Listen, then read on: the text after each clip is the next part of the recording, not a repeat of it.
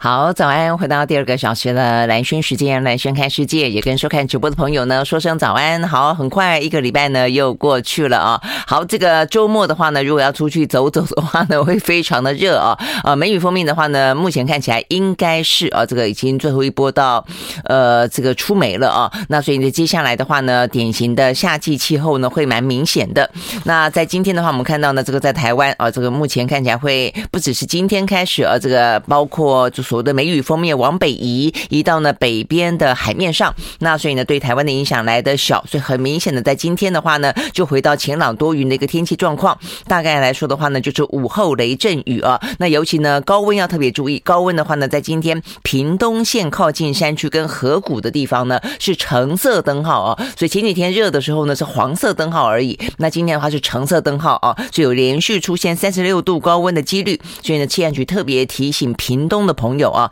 避免呢非必要的户外活动跟劳动跟运动，注意防晒啦，补充水分啦，啊，这个要特别注意呢，不要热伤害。好，所以呢，呃，这是屏东，那事实上不只是屏东哦，三十六度，其他地方的话呢，坦白说也还蛮热的哦。今天普遍来看的话呢，南部的高温呢是三十四度。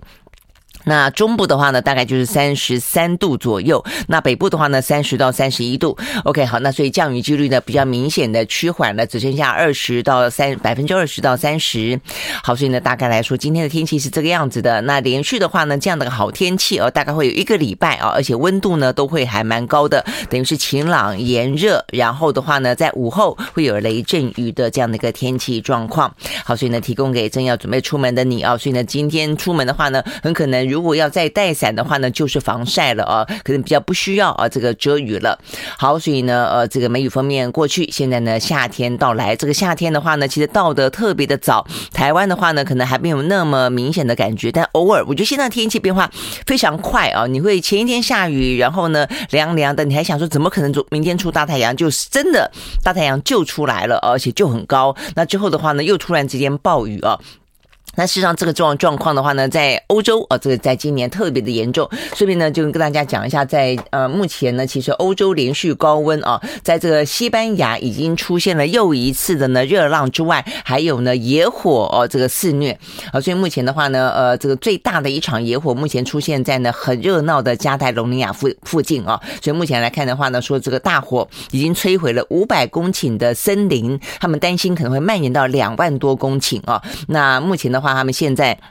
正在努力的拉出这个防火线了啊。那如果非必若必要的话呢，可能就要紧急撤离啊。这些呃，在加泰罗尼亚那么呃这个人口密集的地方，呃一些相关的呃这些住户了。目前的话呢，温度啊热呃热浪，就我们刚刚讲是野火，那热浪的温度的话已经高达了四十一度。呃，其实有关于这一波的热浪啊，从北非开始呢，往这个呃欧洲啊这边。呃，这个吹去啊，那这一部分的话呢，其实已经大概有一个多礼拜了啊，所以呢，不只是西班牙啊，包括像是什么葡萄牙啦、法国啦，都很热啊，所以呢，目前他们的温度呢都是创下啊，这个等于是呃二十像西班牙还是创下二十一世纪初以来啊，等于是这二十几年来最热的，觉得五月份还才创下最热的。五月份，那呃，现在接下来就是五最热的六月份啊，所以呢，短短的他们说不到一年之间就已经出现过四次的极端气温的事件。好，那所以西呃葡萄牙也是上个月也是迎来一九三一年以来最热的五月份啊，所以要么就是创这二十一世纪以来，要么就是创这个接接近的百年以来的啊，所以的这个嗯，目前看起来的极端气候真的是对于我们的生活影影响真的是很大啊，过去这些年真的动不动。就听到这个，要不然就热浪，要不然就是暴雨，要不然就是洪峰哦，要不然就是野火等等啊。好，所以呢，这个。气候哦，这个地球所发出来的警讯而言，越来越大声，也越来越紧迫哦。所以对我们来说的话呢，呃，这个低碳啊，这样子的一个永续的生活，真的是越来越迫切，也越来越重要了哦。OK，好，所以对我们来说的话呢，即将迎来啊正式的夏天。今年的夏天呢，呃，也就是怕第一个会不会很热啊，第二个的话呢，呃，热的话就会可能会不会跳电，我们的电力供应应到底怎么样？接下来会不会有台风？那台风来的话呢，呃，这个会不会呃有过度的？嗯，极端哦带来的好雨等等，我想这一部分都是啊，这跟全世界一样啊，共同脉动、共同呼吸的。OK，好，所以呢，这个部分呢是有关于。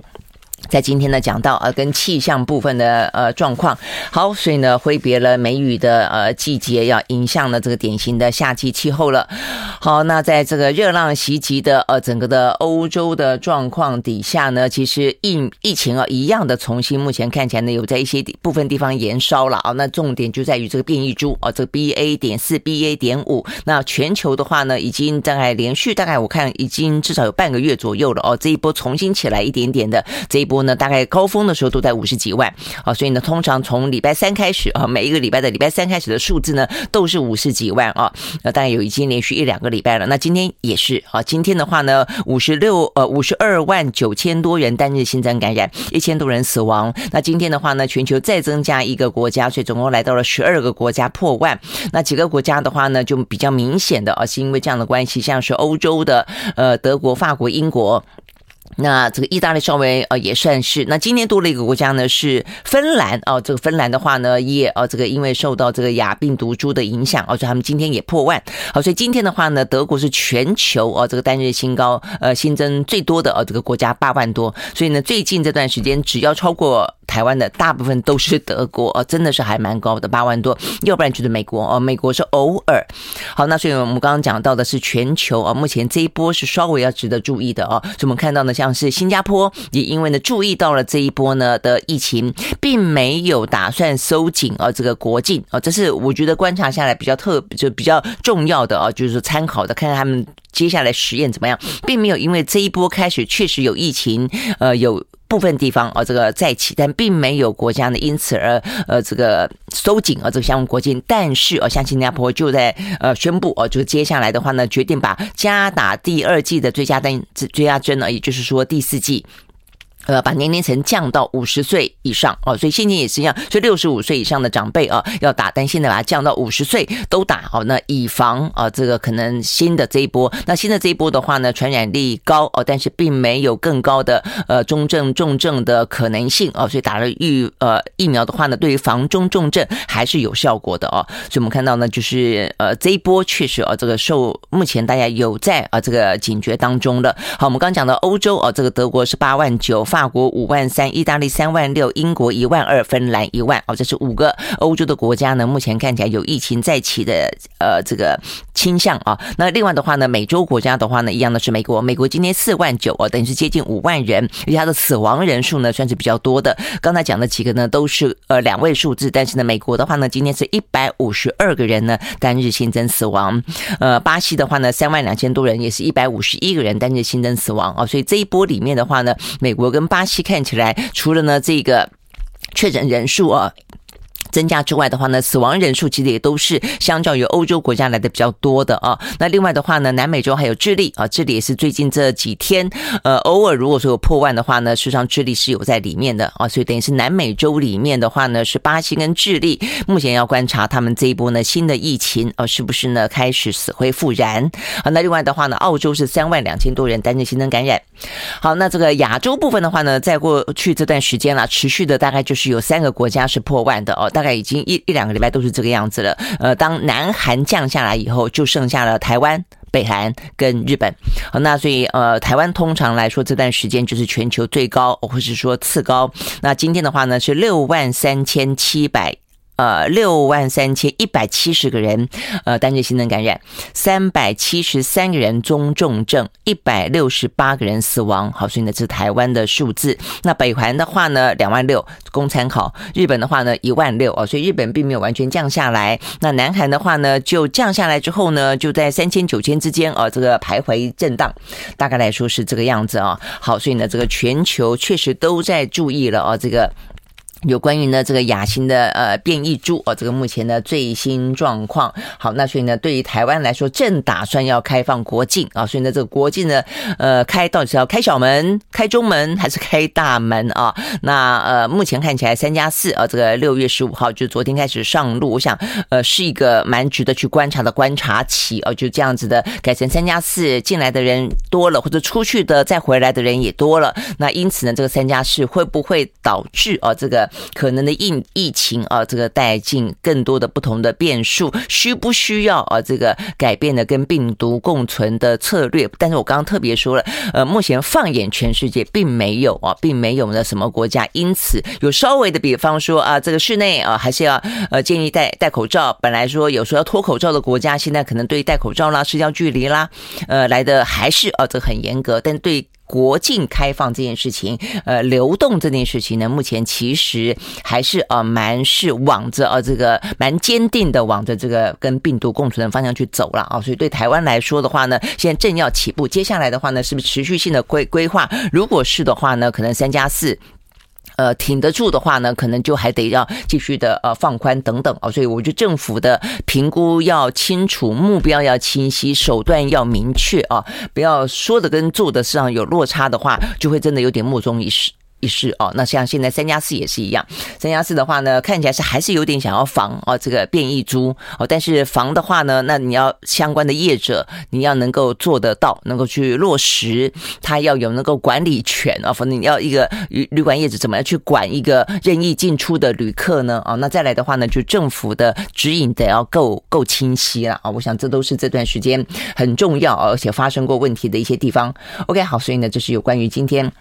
台湾的疫情跟全球，那台湾疫情当中比较值得注意的啊，呃，还是几个点。第一个的话呢，就是最近呃开始讨论的呃这个 Miss C 之外的 Miss A 啊。那昨天的话呢，似乎出现了第一个成人版的，也就是 Miss A 啊。那在呃昨天我们的节目里面特别提醒啊之后呢，其实确实有引起大家的关注。那在昨天呢，呃。呃，昨天还前天了啊，那礼拜三嘛，啊，礼拜三算前天。好，那但是呃，先前可能就是比较呃，也不用太过担心。那昨天算是正式出现一个是星光医院啊，所以星光医院的话呢，目前我看这个媒体报道呢，有人说是二十几岁，有人说是三十几岁啊。那但是不论如何，就是超过十九岁以上，那比较算是成人版的啊，这个多系统的发炎症候群。好，那这个呃，他们的感染科的主任王建黄建贤说啊，他在六月初的时候呢。感染的那有一些相关的症状，马上回来。I like 回到蓝轩时间啊，所以我们刚刚讲到的是呢，这个台湾是不是有出现了这个第一例的啊，这个所谓的 Miss A 的呃这个症状啊的呃这个病患啊，他是在呃星光医院。那目前的话呢，是说他六月份的话呢，PCR 确诊因为重症啊，就住进了加护病房。那就医的时候有症状，而且这个症状呢就比较倾向于啊这个所谓的 Miss A 就多重的器官发炎、发烧、休克跟肠胃道还有眼睛不适等等的症状啊。目前还没有解隔离，还在。急性期，好，那呃，这个他们是怀疑了啊，但是呢，还没有完完全全的确认。不如果看起来，我就要看他确定的时间了，因为目目前来看的话呢，我们呃讲过，那后来我也看了一些国外的资料啊，呃，这个 Miss A 的症状多半来说是要在确诊过后的三个礼拜，意思就是说，通常的来说，呃，是他呃，等于是确诊过后算是痊痊愈哦，等于是呃症状过了之后啊，然后才发生，所以呢，在三到六个礼拜之内。发生哦，所以大家才会说比较容易轻忽，以为说呃染疫完了哎就没事了。比方说你隔离七加七，呃那然后呢呃就觉得没事哦，不是现在可能零加七，那但是他就是在呃这个等于是呃病发之后哦，你以为痊愈了之后呃才发生，而且它的发生在比较多的是属于呃年轻人。呃，然后的话呢，当然 Miss C 就是小朋友了啦。那年轻人，而且男性居多，哦，男性是七成，而且是健康的。所以意思就是说，其实这位呢，呃，看起来是中重症哦。所以呢，而且现在似乎也还在他的。染疫期哦，那所以算不算是不知道？我想这个要由专业来评估了啊。那但是我想这就是一个，也不用去担心，呃，不要去因为有一个哦就特别的紧张，只是说要特别的注意啊这个相关的症状。我想这个症状跟迹象比较重要。那当然，因为呢它的致死率哦是高的，它发生率很低哦，就是你去发生这件事情的话呢，比例非常低哦，非常低。那但是呃，但是如果一旦发生的话哦，所以呢它的致死率就高。哦，那我们讲过，这个支持率是百分之三到百分之七。好，那所以这个部分的话是要小心的原因了啊。OK，好，所以呢这个部分的话呢是。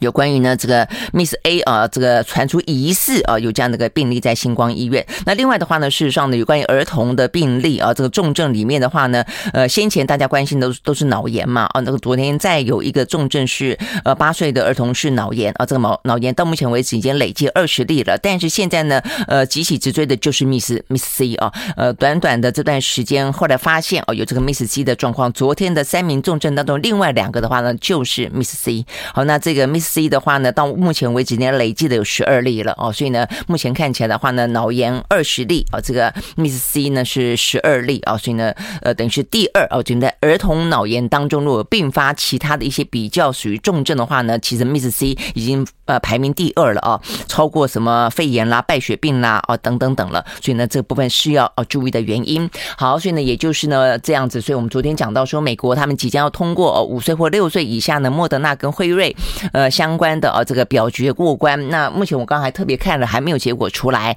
啊。但是目前看起来应该往这个倾向是没错的哦。所以昨天的话呢，罗一军在回答呢媒体提问的时候，还特别提到说呢，我们。呃，应该是听起来是有在采买啦，哦，那所以的话呢，就是呃说很快了哦，就是说我们的食药署也正在审核幼儿的莫德纳的 EUA 哦，那如果说呃决议核准的话呢，就会呃送讨论。但是呢，如果是讲到这个部分更具体、更细节的话，嗯，在昨天我们讲到的辉瑞哦，这个 BNT 跟莫德纳的儿童疫苗里面，防护力比较强的，事实上是辉瑞。啊，并不是莫德纳哦。那如果说我们现在正在审查的是莫德纳，不是不能打哦，但是是不是也要去紧急的再去添购哦？这个 BNT，我想这个部分也是食药署哦，得要呃去加紧速度的。因为目前来看的话呢，确实就还是一样，小的小，长长辈而，老的老，都还是目前的高风险群。尤其面对呢这个新的变异病毒株来，其他的话呢可能不用太过担心，但是呢高风险族群依旧是最需要被保护的这一块。好，所以一个呢，它是儿童儿。同的啊，这个疫苗，一个的话呢是，呃，第四剂啊，这个追加针是不是要得要啊？这个也是要尽快。好，那就是这部分是我们看到今天比较重要的。那另外的话呢，在今天比较值得注意的啊，还有呢，呃，国内的部分是呃快筛剂啊，这快快筛剂又爆发出啊，这个显然的这是呃很夸张的。有没有弊案，我就要去追查哦。但是因为这个事情实在太诡异了哦，就是我们现在先前发现小吃店的话呢，也可以去进口快筛，但是因为先前被踢爆了哦，所以他们就只主动放弃了，就不去呃这个进啊这个快筛机了。但是现在这个的话呢，是确定进来了。那为什么会被发现呢？就是先前所谓的呃富勒了啊，那富勒他就是他的快筛剂根本没有线。我想这段时间染疫的人真的是变多了啊，所以你会很清楚知道呢，呃，这个就是一条线跟两两条线啊。通常一条线在 C 那个地方一条线，那就是没事。呃，像 T 那个地方，当它也出现一条线的时候呢，就代表两条线了，就代表你是确诊的啊。那但是呢，这个很夸张的富乐哦，它是一条线都没有，就没有半条线。好，那呃，这个夸张的事情出来之后，开始陆陆续续被退货，所以立委就开始去追查，怎么会出现这个富乐呢？它到底哪里来的哦，就原来发现它是呢对岸啊，这个中国大陆那边呢出现了这一些呢黑心的快筛机，但是我们为什么会会让黑心的快筛机进来，而且成为我们的快筛国家队？我觉得这是最夸张的哦，因为这一次的。什么东西都国家队啊，所以当这个快筛剂不准自己买，得要政府去统筹运用的时候啊，这个政府就说要组成快筛国家队啊，所以呢，从三百多家的厂商里面呢，只有一成啊，只有三十多家的人是获准的，所以听起来是很严格的筛检，就很严格的筛检，筛出来有小吃店，竟然筛出来，现在这个更夸张的是，他过去说什么墨水夹啦，什么印表机的了啊，你不是说这些人不能够去申请快筛剂了哈，但是。就是说这很诡异嘛啊，那呃这个那么多的其他的一些医疗医材的进口商，为什么他们不是呃熟门熟路的啊？是是中间的，确实这些很古古怪怪的呃这些呃也在里面，而且呢重点在于说好，那他就算是他，他可以去进口贸易，那么你进来的你得要把关才对啊，怎么会把关到一个？而且这部分很夸张的是说啊。呃，美国三月份的时候，三月一号，FDA 他们就已经公开警示说，市场上面出现了没有经过核准的中国制的富乐快筛哦，所以等于是美国的市场上面也出现了这一款黑心快筛，就没有限哦，所以已经特别的发出警告了，公开在对全球发出警告了。三月一号，那另外的话呢，是五月十二号，我们有一家厂商先前去进富乐的，他们呃告诉我们的呃医药署说有问题，就我们还是。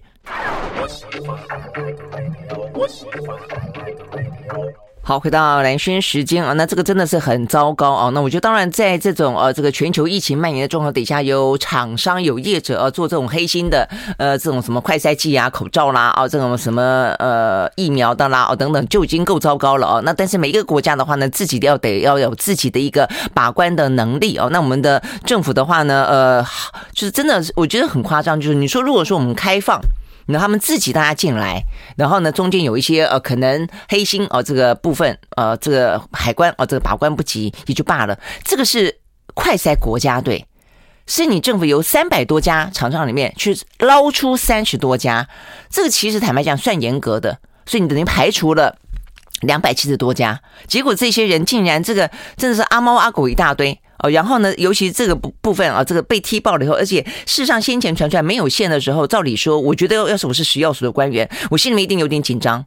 这是我审核通过的。那我应该主动去追查一下，怎么搞的？怎么会没有三？怎么是没有线呢？那他的快筛能力就很糟啊。那如果快筛能力很糟糕的话，那是不是很多的黑数？为什么那么多？是不是也就是跟这些快筛剂，今天它是没有线，那有些是不是有限？但事实上是不准确的呢？那所以呃，食药署是不是有有因此而觉得说，哦，那我要更加的去谨慎把关，去了解一下，我到底当初放了谁进来？去申请了这些去进口的这些快筛剂呢？呃，结果目前看起来并没有。然后呢，呃，立委踢爆的是立委去追查，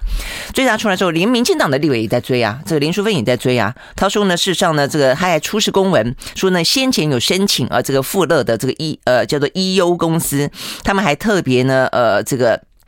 呃，给他们公文，然后呢，讲到说食药署也有问他们说，呃，这个相关的富乐的快筛剂，呃，这个相关的测试结果，那个时候 EU 就已经告诉了，呃，告诉了这个呃食药署说呢，其实富乐快筛剂的灵敏度只有百分之三十四。哦，所以显示出呢灵敏度强烈不足，所以他们不打算进口了，所以他们放弃了。所以放弃之后，才由现在这家叫做大兴，也就我们刚刚讲到了，呃，做这个什么墨水夹的啦、印表机的啦，哦，所以他现在就来啊，而且呢，呃，所以他一样的进口。那一样的，呃，导致了一些敏感性不足的啊，这个黑心的快筛在我们的市场当中流通啊。那今呃的昨天啊，这个当立委去问到这个政府啊，这个食药署说怎么会让啊这个黑心快筛剂混充进来啊？那食药署就回答说啊，是业者混充的啊。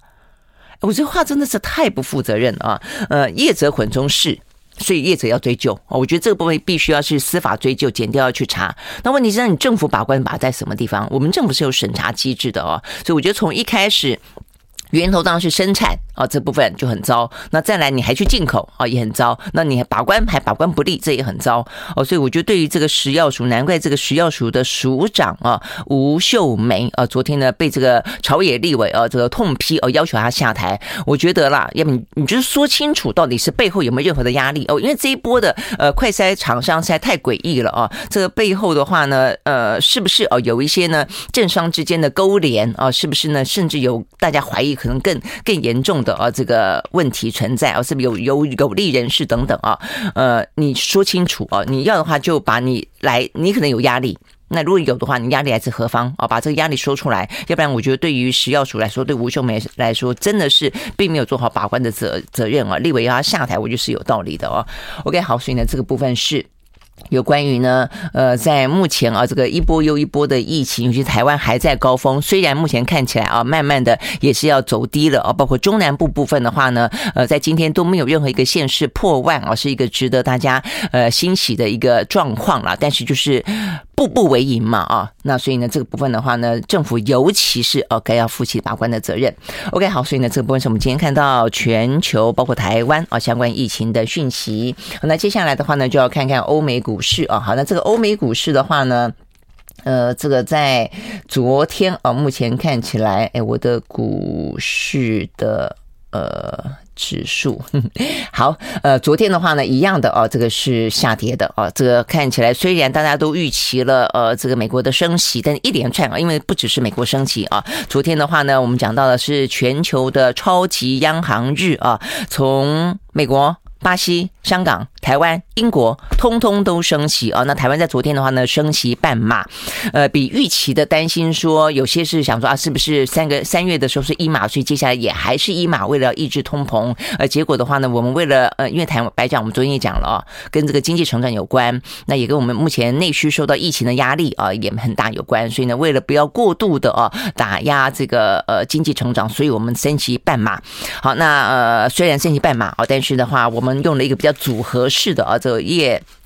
市场上面说开玩笑说这叫组合拳嘛，就是说呢，一方面我们呢升息半码，二方面的话呢，我们还调高了存款准备率哦，所以我们等于是呢透过呢呃升息半码而这个引领利率走升，那另外的话呢就透过呢这个存款准备率哦，让银行的资金控管，让它不要呢太多的放款哦，所以用这样子一个两个啊这个双管皮呃旗下的方式哦，让这个市场呢相对来说不要那么的宽松。好，那所以呢这个部分当然就。考量到目前我们的物价啊，这个年增率的话呢，已经 CPI 到的百分之三点三九，连续三个月呢是破三了啊。OK，好，所以呢这个部分的升息。呃，就是还是得要啊，这个它连带的啊，这个带动起来的。目前的话呢，利率已经占上了百分之一点七啊，所以呢，如果说你有千万房贷的话，大概会每个月要多缴三呃六百一十一块钱啊。好，那对于台湾来说的话，当然就是考虑到的就是，嗯，一方面你又担心说对于经济啊不要有太大的压力，因为疫情我们刚刚讲的关系，但是所以半马呢足以。呃，去抑制通膨吗？啊，足以让这个物价受到控制吗？我想这个部分的话呢，是哦，这个政府也另外啊，必须要去。呃，注意的啦，因为呢，也有啊这些专家说，我们台湾目前看起来 CPI 啊，这个相较于全球来的算是低。呃，重点其实并不见得是我们的物价真的低哦，因为呢，其实我们因为所谓的物价，它有一些，嗯，你去选一些商品啊，这个商品的话呢，它呃凑凑成一个权数啊，这个权数的话呢，重整出来是我们是三点多哦，那这个问题选的商品它比例占的这种东西的权重各自不同，那所以呢，我们这边的话呢。那，事实上，呃，专家的说法是说呢，有些价格涨得比较多的，但是它的商品权重相对低，哦，所以我们组合起来的数字看起来低，但事实上老百姓的感受是很深的。那我如果是这个样子的话呢，确实是有可能的哦。那所以呢，对于政府来说，可能就得要更细腻的啊，去注意到整个目前各个啊这个。不同品相的物价，等于对台湾啊，这个对老百姓的影响有多大？OK，好，所以我们这边讲到的是顺道讲到更多的台湾。那回到全球去的话呢，我们刚刚讲到全球呢，这个央行升息的国家蛮多的，连昨天讲到呢，这个日本、瑞士的比较倾向于采取宽松，结果瑞士都升息了啊。这个瑞士的话呢，加进了呃加入了紧缩政策的行列，创下十五年来第一次。首次升息啊，所以呢，日本还挺得住吗？日本会不会也会要决定放弃宽松的政策，改采紧缩呢？I like 回到蓝轩时间啊，所以呢，在这个呃经济方面的消息，就是全球力抗通膨了啊。那所以呢，这些呃各个国家的央行拼命的呢，目前都采取紧缩的政策啊。所以呢，在美国部分的话呢，事实上还不止说先前就是前两天啊，这个宣布呢，呃升息三码，呃接下来的话呢是说在下半年的话呢，还可能总共升息七码啊。所以呢，就是美国的部分。那就台湾来说的话呢，升息半码，其他的国家的话呢，事实上也陆陆续续续升息。所以我们刚刚讲到说呢，在日本。呃，日本的话呢，呃，目前看起来变得说是，呃，非常少数，呃，这个坚守呢，这个呃比较是宽松政策的国家啊。但是目前看起来的话呢，在它不过不断的出现这个公债熔断啦，啊，这个美呃日元大贬啦，还有这个央行啊，这个全球啊这样的一个压力底下，会不会啊，在这个礼拜五啊，这个决定弃守啊鸽派的阵地，是大家所关心的。好，所以呢，这样的一个。经济的压力，呃，这个连大陆的中国大陆的前财政部长啊都出来说话了。他们认为呢，呃，在过去这段时间呢，过度强的风控的防疫措施呢，伤害了经济啊，所以你就会知道说呢，现在经济压力呃，这个对于全球来说的话呢，有多么的呃大啊。所以呢，呃，这个部分包括除了我们刚刚讲到的这些连续的升息之外，啊，这个美国联准会的话呢，他们在昨天啊也说，美国的经济升速啊，从先前的百分之二点八，很可能再次的。调降到百分之一点七啊，所以的美国的经济成长率不断的下修。那标准普尔指数呢，还暗示哦，这个美国经济衰退的可能性已经高达了百分之八十五啊，所以一连串的消息呢，也导致了在昨天，呃，这个股价几乎都是呃这个下跌的。呃，OK，好，我们刚才讲过这个指数了，然后包括呢特斯拉哦大跌百分之八，比特币的话呢也持续下探，所以整个区块链在昨天的话也很明显的这个下跌啊。好，所以呢这样的一个经济的压力大哦，其实在过去这段时间。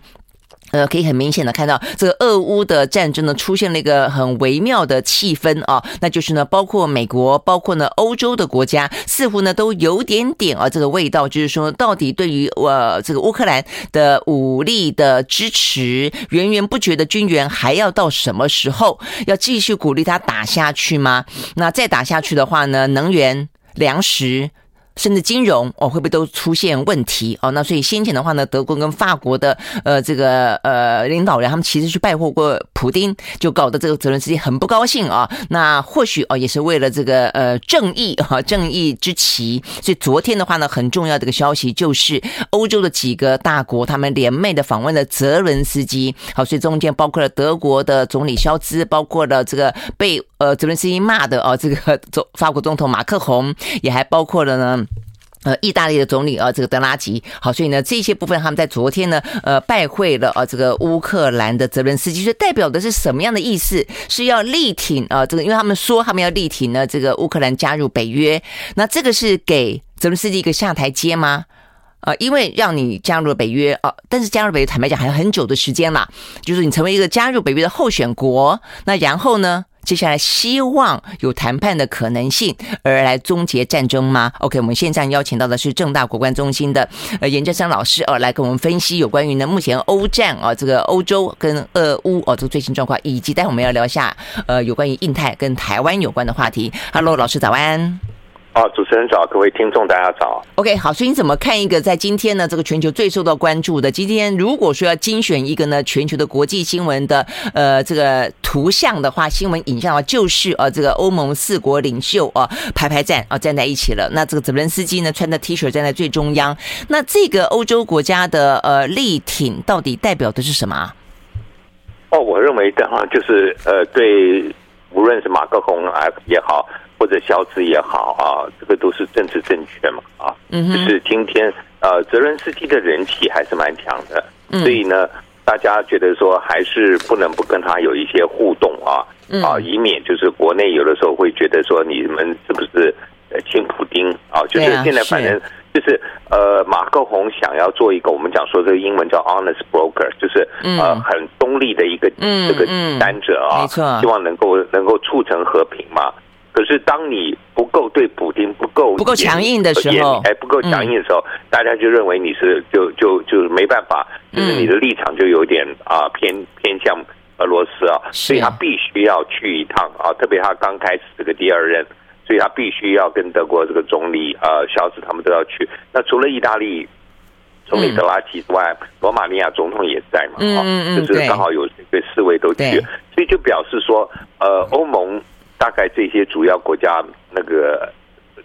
包括法国、德国、意大利，他们会认为说，假设我们今天不表态的话，嗯，那可能啊，就是说会让国际社会或者说是甚至到美国还有乌克兰认为说，啊，欧盟好像不是挺他们，嗯啊，不是挺这个乌克兰，但是今天纵容独裁者、纵容侵略者，我们来了一趟啊，那总是这个是比较正确的嘛？对对，但但是嗯。老师刚才有讲了，呃，就是政治正确，我觉得这个政治正确是很重要的啊。那尤其刚才讲到说，马克宏他这个周末还有国会的第二轮的投票，但是，哎，对，但是问题是，呃，我们也讲了，这个就是能源啦、物价啦、呃，这个粮食啦、通膨啦，确实是让欧洲倍感压力啊。那呃，所以他们到底有没有私底下，就是说我们牌面上面看，他政治正确必须要这样子做，那然后接下来呢，就鼓鼓励这个乌克兰一直打下去吗？我觉得也不会啊，就是说，当然是希望有个停损点啊。那现在就是说，怎么样能够做一个最好的一个，我们讲说停火协议？我觉得和平协议是不太可能啊，因为和平协议里头一定会有领土的问题，你只能做到停火协议。嗯，但是停火协议就是你西方要怎么样说服马克宏，就是说呃说说服这个泽伦斯基，嗯、现在你所损失的土地，你暂时没有办法拿回来的话，你能够再打下去，会不会损失更多？嗯，啊，还是说就是连可能未来会不会连奥德萨这个都有问题，奥德赛都有问题，所以你必须要做一个停损点，但是呢，又要让这个。普丁知道，就是说，假使你再打下去，搞不好今天我们提供的武器源源不绝的会过来，你也会损失更多。嗯，嗯，所以这个，因为现在看起来啊，就是说，虽然我们说在乌东地区好像俄罗斯有一些优势，可是也看不到太大的突破。嗯，就是说是在巩固啊，那。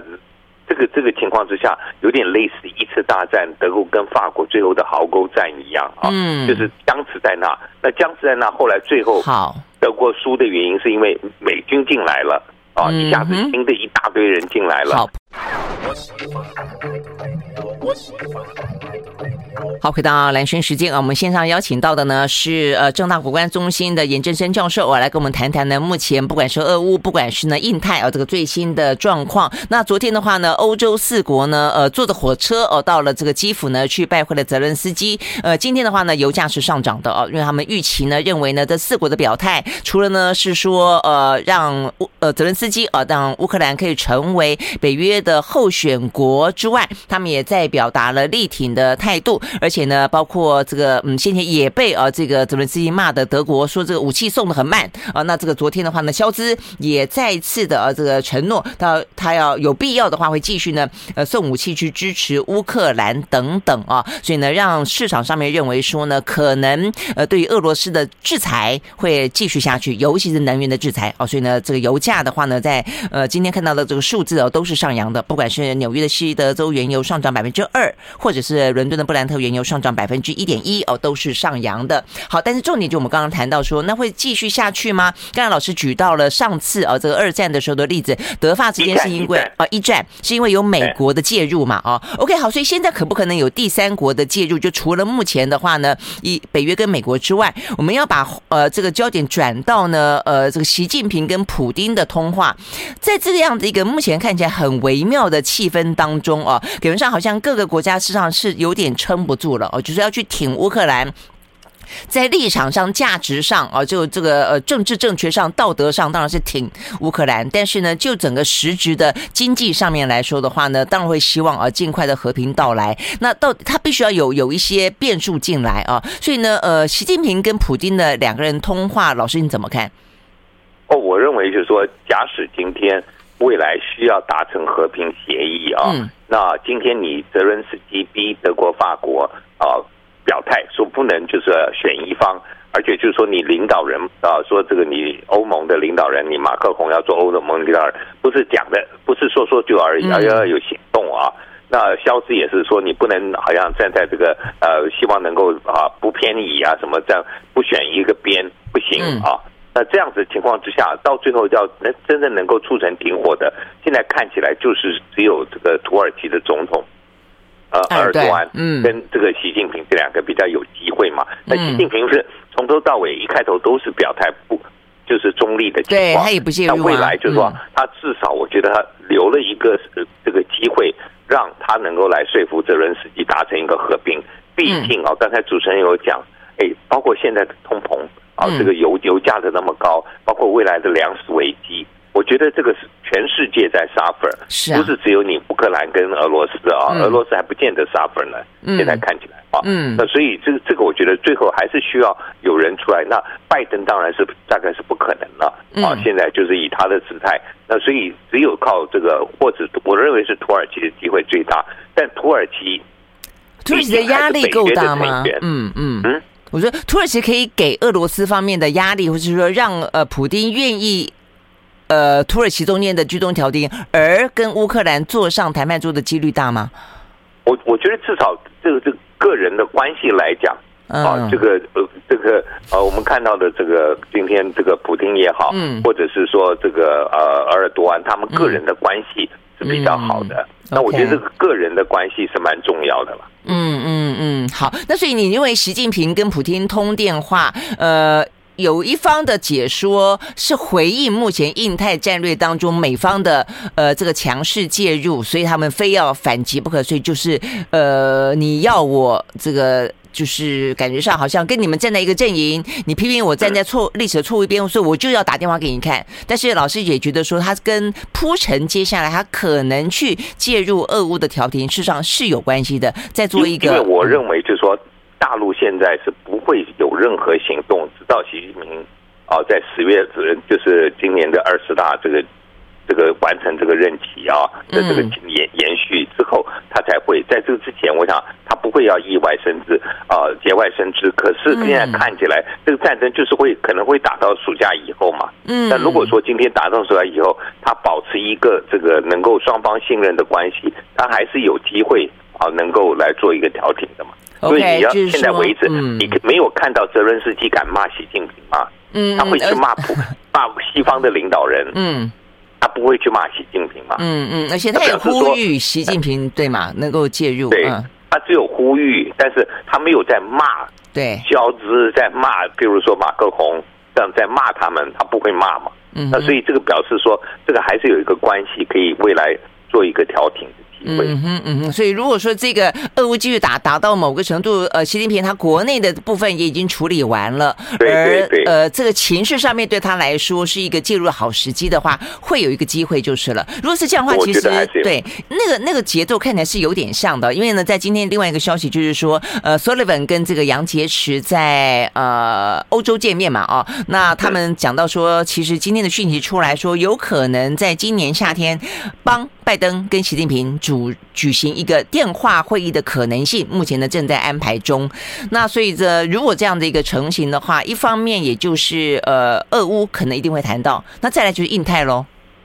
哦，没有错啊，就是我们看苏利文啊，就是跟最近的奥斯汀国防部长，大概是他们两个人是面对面有跟大陆的他们的对对口啊有见面，然后有会谈的。那苏利文两次了嘛，上一次在罗马，这次在卢森堡。跟这个杨洁篪见面，上一次在罗马见面的时候就铺成了后续啊，拜登跟这个习近平的通话，所以这一次看起来也是要铺成大概几个大概七八月左右啊，可能还会有一次在做通话。那包括布林肯反而是没有直接跟这个王毅见面有通过话哈，那拜登也是只有见只有通过话，所以看起来这个四个大的国防安全的领导人。都有在维持这个我们说 communication 啊，这个通话的这个呃这个这个这个管道继续畅通啊。那我觉得这个是他们这一次，包括苏利文跟这个呃杨洁篪讲的也是，他们认为说他们这个保持这个继续的这个畅通是非常重要，而且也非常的有建设性，也非常有实质意义。那我我认为美国今天跟大陆啊，虽然说有很多的争议啊，包括最近魏凤和提出来的这个台海不是国际海，没错，等等国际海域等等，但是他们还是在沟通当中。我觉得四个人都在沟，四组四组的对口，还有继续在沟通，那这个就是比较对国际局势来讲。是比较好的了。嗯嗯嗯，对，我觉得我同意。而且呢，这个沟通比起过去这段时间时间来，都来的更加的频繁跟密集，时间很长哎，常常一讲讲好久。对呀，上次讲了七个多小时，这次讲了四个多小时。是那种什么，好像见了面，你跟哎呀哎，给给拜会总统十分钟、二十分钟，都是上个钟头的，好几个因为。所以老师，我觉得这样做一分钟好不好意思？就是说这个讲这么久，会不会到了讲了什么对台湾来？我想他们一定会绕在台湾身上讲，或者绕。在俄乌嘛啊，会不会讲了什么东西是我们需要特别警觉的啊？我觉得就是我们自己认为我们没有改变现状，嗯，大陆有认为，美国认为大陆也改变现状，那大陆认为台湾跟美国的关系也改变现状，嗯，所以这个是我们现在就是说，因为政府说我不宣布台独了啊，就是我是维持现状，就认为说这个是足够说服北京不用采不要采取军事用武。但是忘记了另外一个因素，就是当美国跟台湾的关系越来越深，变成是说大陆另外一个军事介入台湾的理由是外力介入台湾，所以大陆要必须采取武力。那现在我觉得在大陆在铺陈这一个概念，就是因为台湾我们不会宣布台独，所以他这个这个好像台独的借口不够了，所以他需要啊有一个外力介入台湾的借口。嗯，我觉得这个是我们要注意的。嗯嗯嗯，但是对，但是问题美方就抓着我们不放啊，这是也不是。所以，但是我们要 就要表示，我们一方面，我觉得实质上面要跟美国维持很好的关系，但是 rhetoric 口头上面这些啊，这些宣传的方面，我觉得不需要这么强烈。OK，好，